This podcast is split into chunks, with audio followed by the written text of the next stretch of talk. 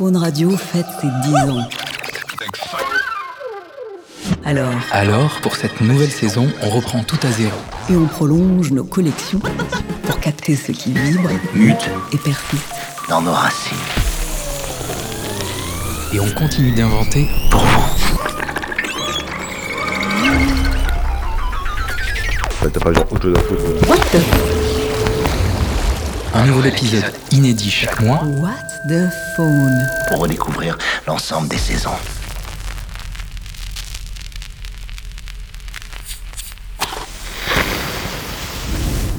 Phonoscopie.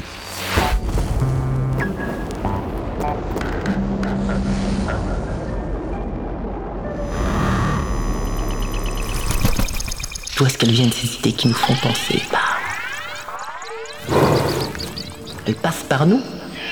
Elles trouvent refuge. Ça veut dire qu'elles viennent d'ailleurs.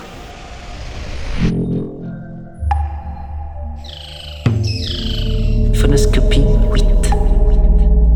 Vinciane Després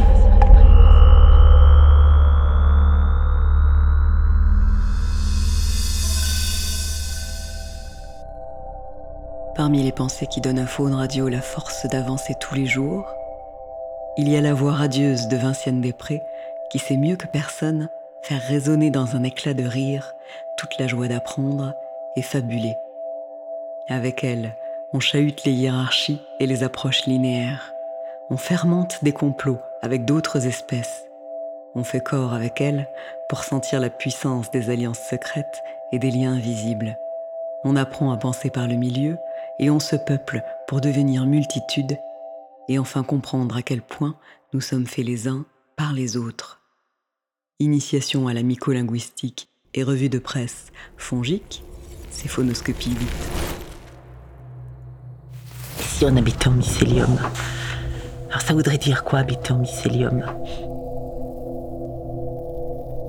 Ça voudrait dire habiter la Terre comme si on était des mycéliums.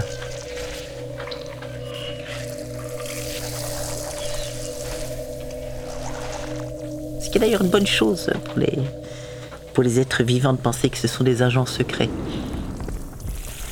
Leur euh, puissance d'agir est souvent tellement discrète, on a tellement de mal à leur attribuer des intentionnalités. Donc, euh, ce serait quoi habiter en mycélium dans ce cas-là?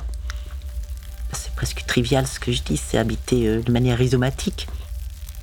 Ouais, mais ça dit rien, ça. C'est juste des formes. C'est déjà important, les formes.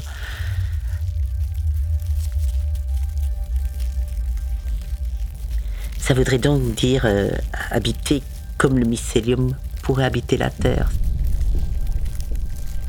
Habiter en devenir mycélium en quelque sorte. Habiter en connexion, c'est-à-dire lancer des ifs qui vont explorer, qui vont aller connecter, par exemple des arbres entre eux, ou se connecter avec un arbre. Voilà, c'est ça. Habiter en mycélium, c'est habiter entre. Habiter entre des êtres, habiter entre, des arbres, avec quantité d'histoires possibles à raconter. J'adore quand le mycologue euh, Merlin Sheldrake dit par exemple des truffes qu'elle vocifère, que là-dessous c'est une cacophonie invraisemblable, et qu'il n'est pas impossible que, outre leur avidité à connecter, à échanger, à créer des zones d'échange avec les arbres, certains mycéliums iraient trouver refuge dans les racines pour être un peu au calme parce que qu'est-ce que c'est phéromoniquement bruyant là-dessous. Ça, ce serait une première hypothèse et on va pas la laisser tomber tout de suite parce que je pense que la deuxième doit être connectée à la première, doit y être articulée parce que la deuxième hypothèse, elle est, ce serait de construire des maisons en mycélium. Et ça a commencé. Donc on cultive le mycélium et puis on le met dans des moules puis on le nourrit, souvent avec des choses qu'on peut recycler.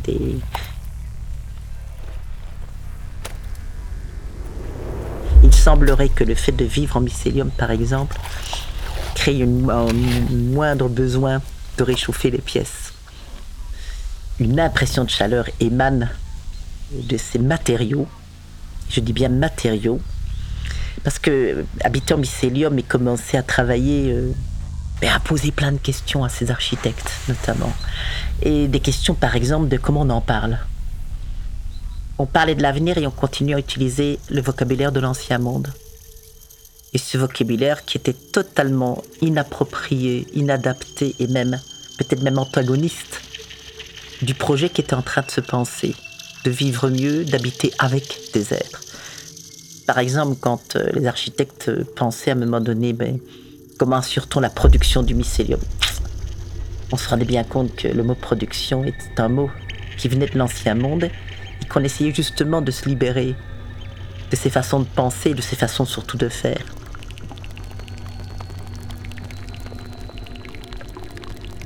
Quand on dit que le mycélium colonise, ça c'est les biologistes qui utilisent ce terme-là, coloniser, bah, c'est quelque chose qu'une certains habitants de la Terre ont fait au détriment d'autres habitants de la Terre. Et dire que le champignon colonise présente toujours le risque de faire penser que la colonisation est un procédé naturel qui s'enracine dans les manières d'être vivant. Alors il faut trouver d'autres mots.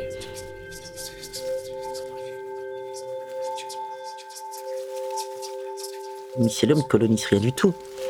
Il explore il va où le mène son chemin. Et son chemin, c'est, il a un motif, le mycélium. On avance. On avance, on cherche des connexions et on espère une heureuse rencontre.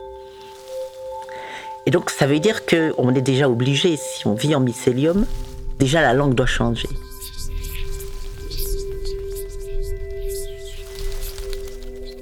La langue, elle accompagne des changements, elle en anticipe, elle en produit.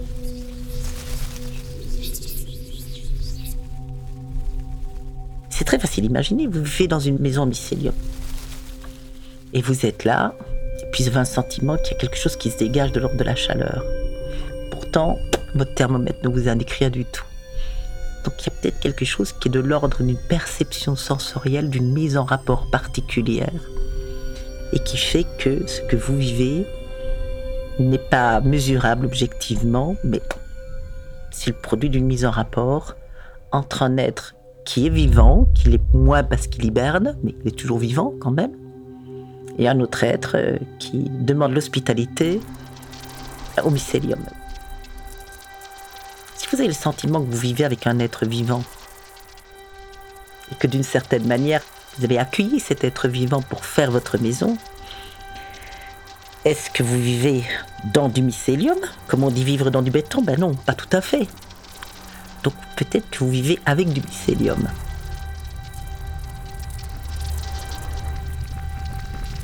Il y a une question qui va se poser, c'est mais qui est l'hôte de qui? Et là, vous avez quelque chose de très joli en français. C'est que le terme hôte désigne tout autant celui qui donne l'hospitalité que celui qui la reçoit. Finalement, quand on dit qu'un arbre est l'hôte d'un mycélium, pourquoi est-ce qu'on considère que l'arbre est hôte? En fait, on fait une distribution des puissances d'agir qui est extrêmement inéquitable parce qu'ils se nourrissent mutuellement et le mycélium ne fait pas que nourrir l'arbre probablement. Il l'avertit de certains dangers, il le met en connexion avec d'autres arbres, bref, il fait aussi quantité de choses dire que l'arbre est celui qui reçoit, qui accueille, ben, c'est une façon de distribuer le réel selon une ligne passif-actif qui est un peu trop bien et trop vite distribuée. Et ben, le problème va se poser aussi dans les, dans les maisons en mycélium pour ceux qui y habiteront. Si on habite en mycélium, il n'est pas impensable, et c'est presque déjà le cas, que les gens qui vivront cette expérience se demanderont à un moment donné est-ce que le mycélium est mon hôte dans le sens où il m'héberge ou est-ce qu'il est mon hôte dans le sens où je l'ai invité à vivre avec moi Et cette indétermination sera peut-être source de, nouvelles façons d'envisager, d'habiter en mycélium. Alors évidemment, c'est ça qui devient intéressant, c'est que si on se met à spéculer, alors là on va se projeter dans le temps.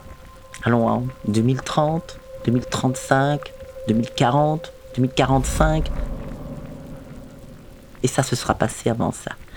Mais si on demeure en mycélium, ici je vais conjoindre la première formulation, c'est-à-dire se définir nous-mêmes, non plus comme des individus, mais comme des bribes d'interdépendance, comme des morceaux d'une chaîne d'interdépendance. Et là, je reprends une des propositions du biologiste Gilbert qui disait Nous n'avons jamais été des individus. Qu'il est évident que nous ne sommes pas si autonomes que ce que nous avions voulu le penser. William James, le philosophe, médecin et psychologue, mettait déjà cette autonomie en cause, notamment dans notre rapport aux, aux émotions, par exemple, en disant mais nos idées, c'est pas ce que nous pensons, c'est ce qui nous fait penser. On est déjà dans une jolie problématisation de l'autonomie. D'où est-ce qu'elles viennent ces idées qui nous font penser? Bah, Elles passent, elles traversent, elles nous traversent ces idées. Elles passent par nous. Elles trouvent refuge. Mais ça veut dire qu'elles viennent d'ailleurs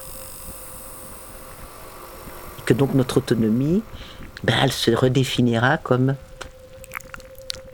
une façon d'être indépendant d'une grande quantité d'êtres.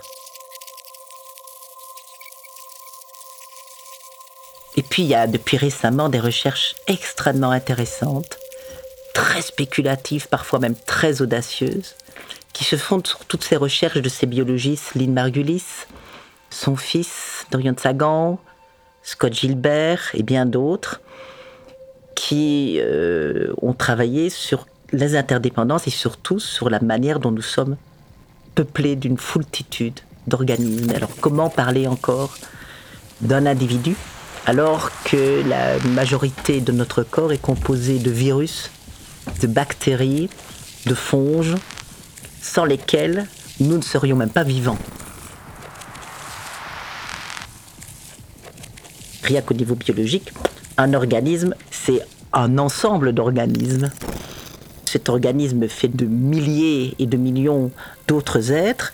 Son environnement est aussi fait de milliers et de millions d'autres êtres et ils sont en connexion.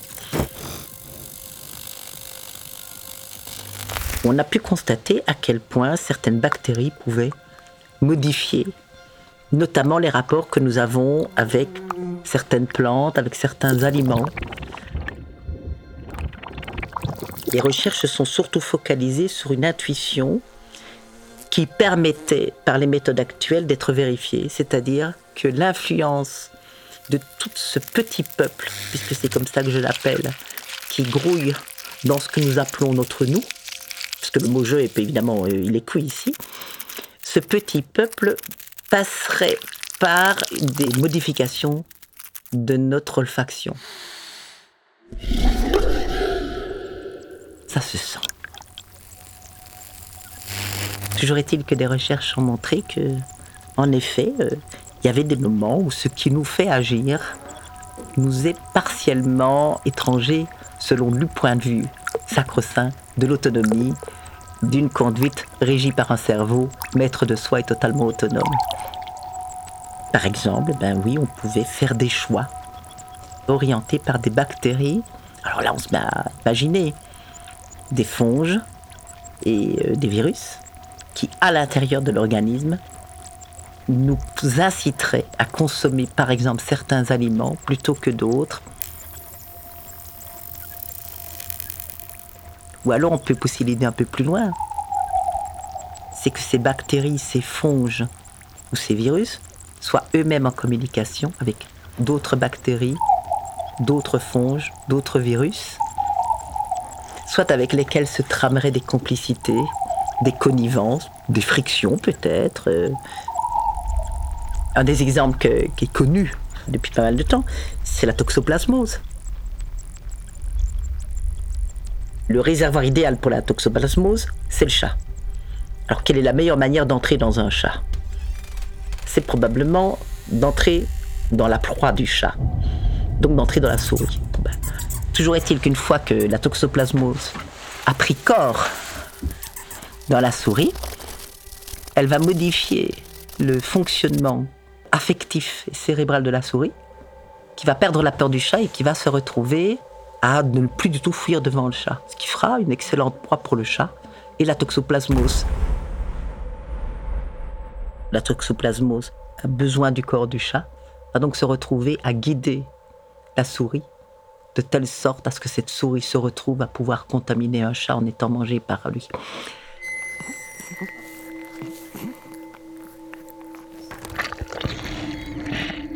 On remarque par exemple qu'une plante qui est très odoriférante, on pensait tiens mais elle doit produire un phéromone, puis on se rend compte que c'est pas la plante qui produit le phéromone, que c'est une bactérie qui s'est installée sur la plante, et puis on se rend compte qu'en fait c'est peut-être pas la bactérie qui modifie euh, la chimie de la plante, que c'est un fonge qui modifie la bactérie, qui modifie la plante, etc. Et donc on a comme ça des interdépendances et des associations. Qu'est-ce que ce serait une psychologie de ces interdépendances? Une psychologie qui ne miserait plus sur l'autonomie d'une certaine psyché idéale comme on a pendant très longtemps pensé? Alors c'est une proposition là de Christine Aventin, la romancière, qui est de dire mais euh, finalement nous sommes des palimpsestes. Ce que nous appelons psyché, qui d'ailleurs euh, englobe et une totalité de l'organisme et probablement ce que connecte et ce qui se connecte à cet organisme, ben, forme des couches d'histoire, des couches de récit. Peut-être que l'instinct, une mémoire antérieure au corps, sera un effet de ce palimpseste. Et donc peut-être que la psychologie se dénommerait tout à fait autrement pour désigner cette nouvelle orientation qui réorienterait totalement probablement notre manière aussi de nous considérer, mais nous considérer dans notre rapport à d'autres que les humains. La psychologie pourrait s'appeler palimpsologie. Et donc on aurait une nouvelle psychologie. Bah, si on a une nouvelle psychologie, les amis, on a aussi une nouvelle cosmologie, parce que vous ne pouvez pas changer la psychologie sans changer la cosmologie. La cosmologie, on peut aussi appeler ontologie. Quand les, anthropologues parlent d'ontologie, très souvent, ben, ils parlent d'une cosmologie, c'est-à-dire la science des êtres en tant qu'êtres. La cosmologie ou l'ontologie, c'est le domaine qui pose la double question. La première étant, de quels êtres est peuplé ce monde dans lequel nous vivons? Et la seconde est quels sont les rapports qu'ils entretiennent entre eux?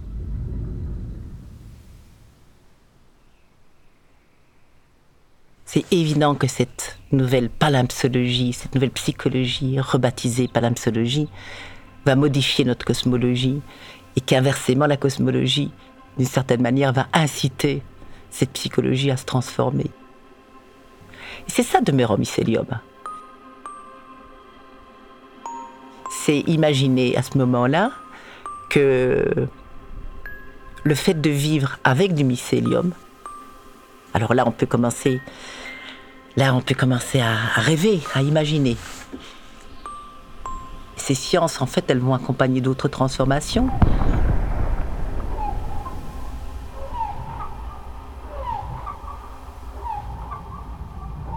Les formes d'écriture qu'on reconnaît aux vivants non humains, ces formes d'écriture que sont des traces, les laissés, des marques, peut-être des sillages, et même euh, des traces d'escargots.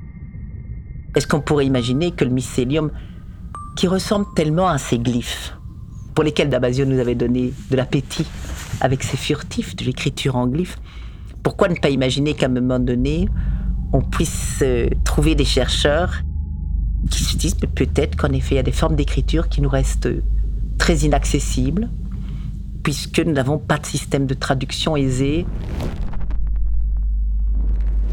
et puis, euh, rien à faire, l'écriture dans un monde de choses, et les humains vivent dans des mondes de choses, est plus simple, dans la mesure où il y a des référents qui sont un peu stables. Ça, c'est une caractéristique quand même de très nombreux vivants, c'est qu'ils ne vivent pas dans des mondes de choses. Ils vivent dans des mondes animés, des mondes où les autres êtres sont vivants, euh, changeants, relationnels, mais ça veut dire que nous n'avons pas de référence stable pour pouvoir fixer ce qu'on appellerait un dictionnaire, ce qu'on appellerait des mécanismes de traduction. Mais pourquoi ne pas imaginer qu'on commencerait très simplement par voir de l'écriture dans les glyphes, euh, mais peut-être des écritures qui seraient des écritures de l'ordre de raconter des voyages, raconter des affects, raconter des connexions, raconter euh,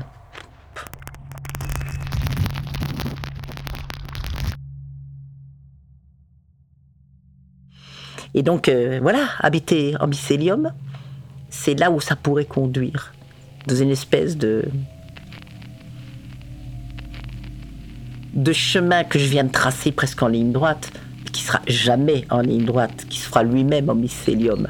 Je veux dire, cette histoire, elle devrait s'écrire en mycélium, ou en tout cas en se mycélisant, c'est-à-dire en se connectant aussi à d'autres formes d'écriture, à d'autres formes de, de manière de voyager dans l'espace des significations. En disant aussi, ben, euh, la dimension phéromonique de ce type d'écriture, elle nous échappe. On peut analyser des, des molécules, mais euh, on sait très bien qu'un tout petit changement peut totalement modifier la signification d'un message. Et donc là, on est vraiment des analphabètes.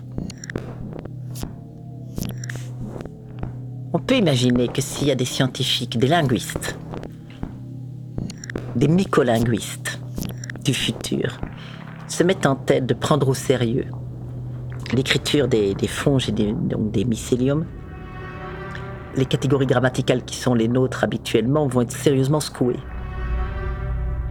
Comme sont secouées d'ailleurs, et ça c'est les mycologues qui le disent, c'est notamment Merlin Sheldrake qui le dit, euh, toutes nos catégories ontologiques avec les mycéliums sont complètement secouées.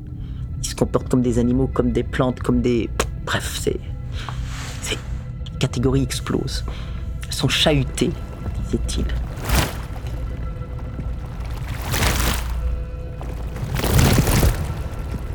On est à peu près dans la même affaire que pour un poulpe, ici. Il y a quand même quelque chose de commun entre le mycélium et le poulpe. C'est les excroissances. Le poulpe, il a huit bras, un système nerveux aussi euh, qui peut diriger et commander certaines choses. Mais euh, les scientifiques qui étudient les poulpes s'accordent pour la plupart à reconnaître que les bras ont chacun une forme d'autonomie. Que le cerveau par moment peut faire euh, donner des avis, mais c'est souvent purement consultatif. Si on doit écrire comme un poulpe, c'est évident que le je n'existe pas. Même le nous. Mais ce sentiment d'un nous euh, aussi désobéissant, indocile et indiscipliné, ça fait quand même un drôle de nous. Normalement, quand on dit nous, c'est justement quand il y a un début de cohésion possible. Et donc, dans le cas des, des mycéliums, où là, on voit en effet qu'il n'y a, a, a même pas un organe central, où c'est des ifs qui, qui mènent leur vie, qui croissent en s'allongeant progressivement, il n'y a pas de jeu. Mais je vois pas un nous non plus. Alors je vois même pas un vous, je vois pas un il ou un elle. Bref, ça veut dire que toutes les catégories pronominales sont déjà complètement ébranlées, sont même inopérantes. Alors de toute façon, il faut un pluriel. Je fais référence à cette écrivaine biologiste Kimmerer qui dit que dans sa langue, les substantifs sont des verbes. Ah ben, peut-être que c'est ça qu'il va falloir trouver. Devait rapprocher quelconque écriture mycélique d'une écriture humaine, peut-être bien que ce serait rien que des verbes. Avancer, manger, explorer, se terrer, connecter, se nourrir, apprécier, être intéressé. Être intéressé serait déjà quelque chose, un verbe qu'on pourrait certainement retrouver. Je ne sais pas si on retrouvera ce verbe dans la manière dont les mycéliums décrivent ce qui leur arrive, mais c'est certain que c'est une caractéristique qui est tellement commune à tous les êtres vivants, c'est celle d'être intéressé. C'est une manière d'être au monde, une manière d'exister, une manière d'être soi et hors de soi, une manière tout en, en contradiction probablement. Donc voilà un petit peu comment peut-être qu'il faudrait imaginer que si un jour les mycéliums nous donnaient à lire des choses et que les scientifiques humains prêtaient attention, il faudrait sans doute imaginer des façons de parler qui sont aux antipodes des nôtres, mais dont certaines cultures pourraient nous donner l'intuition. Le fait que je fasse référence à Kimmerer ici, par exemple, me dit tiens, c'est peut-être là où l'anthropologie, cette science qui fait de la diversité des mondes son idéal, peut-être que c'est de ce côté-là qu'il faudra aller chercher. La mycolinguistique serait une branche de cette science qu'avait inventée, imaginée l'autrice de science-fiction Ursula Le Guin, la thérolinguistique, l'étude des littératures sauvages. Peut-être que la première chose, évidemment, c'est que le verbe être pourrait n'exister que sous certaines formes. Mais en tout cas, pas sous la forme de notre ontologie à nous qui, en effet, stabilise les choses. Je peux imaginer, spéculer, juste avec une espèce de jubilation enfantine. Je peux imaginer que les mycéliums écrivent, qu'un jour euh, des scientifiques donc puissent se donner comme tâche euh, d'essayer de, les traduire. Qu'est-ce qu'ils ont à nous dire ou qu'est-ce qu'ils ont à nous apprendre d'eux plutôt? Lâcher la bride à l'imagination. Mais si on est un tout petit peu plus raisonnable, on doit bien se dire qu'il y a peut-être une mise en échec probable de cette tentative de traduction, dans la mesure où peut-être que chaque verbe changerait de signification selon les contextes d'écriture.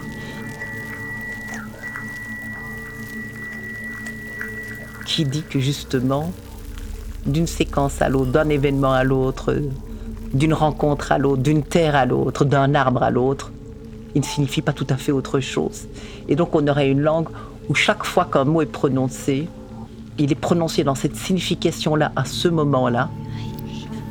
Et quand il sera reprononcé, il n'aura plus rien à voir avec la première énonciation.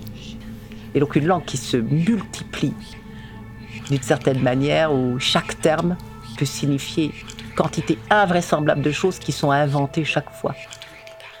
Donc une langue quasi infinie. D'utiliser un même terme, une même écriture, pourrait en effet rendre cette langue totalement incompréhensible pour nous. C'est peut-être ça qui arrive d'ailleurs. C'est peut-être pour ça que ces langues sont tellement incompréhensibles. C'est peut-être en effet parce qu'elles ont renoncé à la tentation de stabiliser le réel.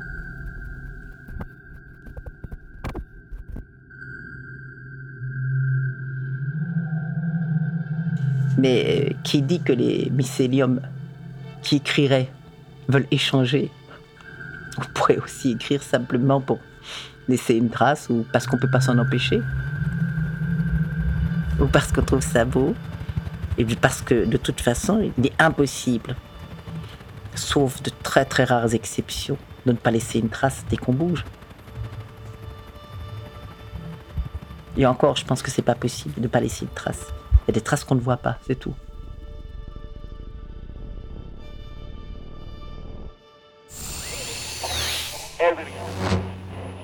À la une.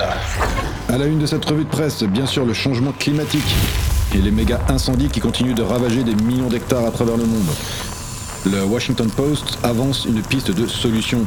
Si l'entassement de bois mort dans les forêts déjà trop denses est un facteur aggravant la situation, pourquoi ne pas utiliser les pleurotes, déjà connus pour transformer poubelles et plastiques et cadavres en sol riche en éléments nutritifs? Appelé le feu froid, le mycélium permettrait d'éclaircir les forêts en un temps record.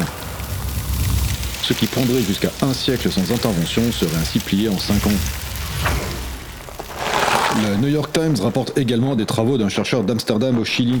Certains champignons mycorhiziens stockent des milliards de tonnes de carbone dans le sol, les empêchant ainsi de se répandre dans l'atmosphère sous forme de gaz à effet de serre qui, justement, dérèglent notre climat. Travaux qui suggèrent qu'il serait peut-être approprié d'en savoir plus sur ces réseaux et les protéger.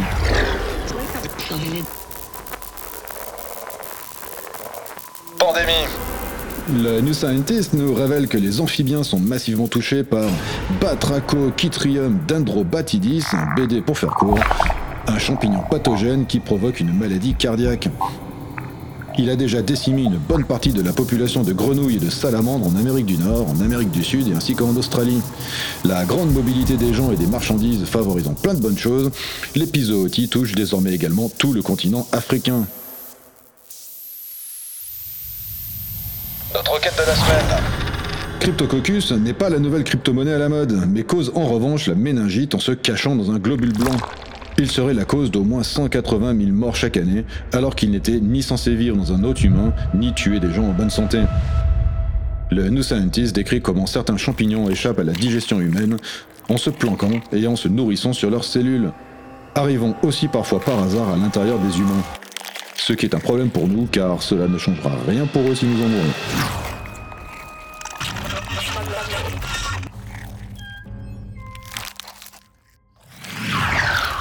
Divers. On en a parlé en début de chronique, ce même pleurote qui nous sauverait des incendies a aussi un côté sombre. Il deviendrait carnivore quand justement il ne trouve plus de bois humide pour se nourrir. Le New York Times raconte que le pleurote se nourrit alors de nématodes, un type de ver. Quand l'un d'eux fait l'erreur de passer sur le champignon, le pleurote le paralyse et le tue, dévorant sa chair riche en azote à l'aide de ses hyphes. Les HIF, c'est les filaments microscopiques qui forment le mycélium. Le ver meurt dans la minute après avoir été en contact avec la toxine. À ce stade de l'enquête, les chercheurs ne savent toujours pas comment le pleurote en est venu à utiliser cette substance comme toxine. Business. Une cinquantaine d'espèces de fourmis en Amérique ont noué des partenariats avec des champignons qu'elles élèvent et nourrissent en vue de les manger. La revue Ecology and Evolution révèle à présent qu'une tribu de fourmis tout à fait distincte, au Cameroun cette fois, élève elle aussi des champignons Capnodiales, mais cette fois-ci comme matériau de construction de leur nid, le rendant ainsi résistant aux pluies torrentielles. Un entomologiste de la fac de Toulouse pose l'hypothèse qu'il est probable qu'en Amérique centrale et du Sud, d'autres espèces que celles du Cameroun puissent avoir la même pratique.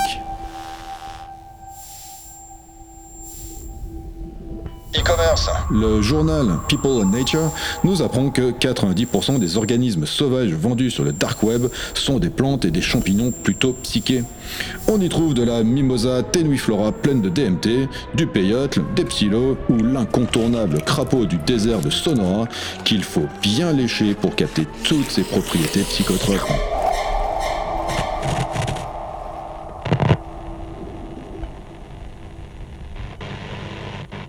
Santé. Les psyllos pourraient aussi aider à régler le problème de l'alcoolisme, d'après le site américain Strat. Près de 50% des patients traités au psyllo avaient arrêté de boire contre seulement un quart avec des placebos. Des résultats comparables aux études faites au XXe siècle dans les années 50 et 60, mais avec du LSD. Newsweek nous rapporte une étude similaire de l'université Johns Hopkins à propos de l'efficacité du traitement incluant de la psilocybine contre la dépression. Ces tests se sont montrés quatre fois plus efficaces que le Prozac. En un mois, la moitié des patients étaient en rémission. Le New York Times, quant à lui, nous informe que l'Australie est le premier pays à autoriser les psychiatres à prescrire de la MDMA et de la psilocybine pour traiter les pathologies mentales. Les USA pourraient suivre sous peu.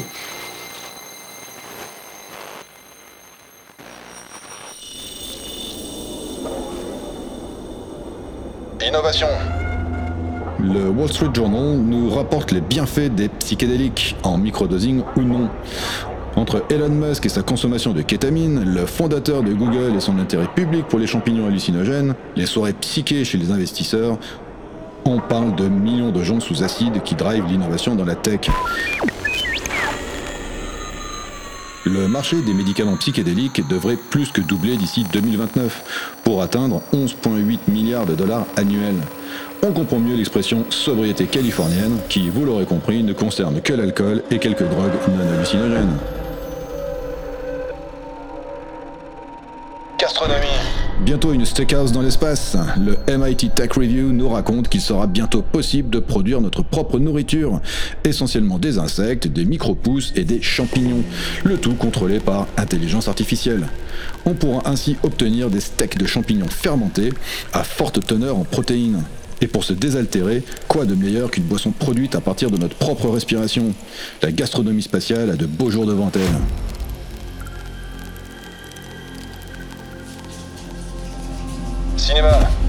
Radio-Canada nous raconte comment les champignons cordyceps sont capables de zombifier les fourmis et de faire pousser à l'intérieur de leur corps un gigantesque réseau de cellules interconnectées et contrôlant directement chaque muscle de ces insectes jusqu'à leur mort.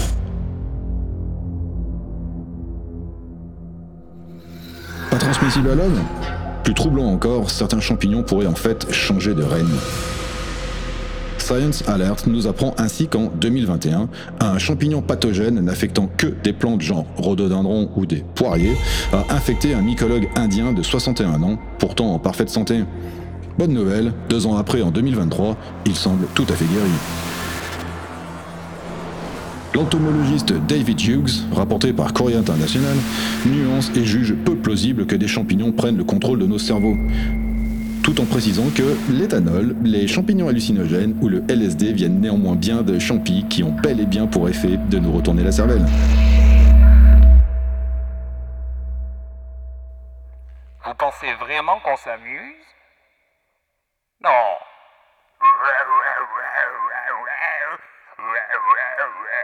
Funradio.com. Oui, oui.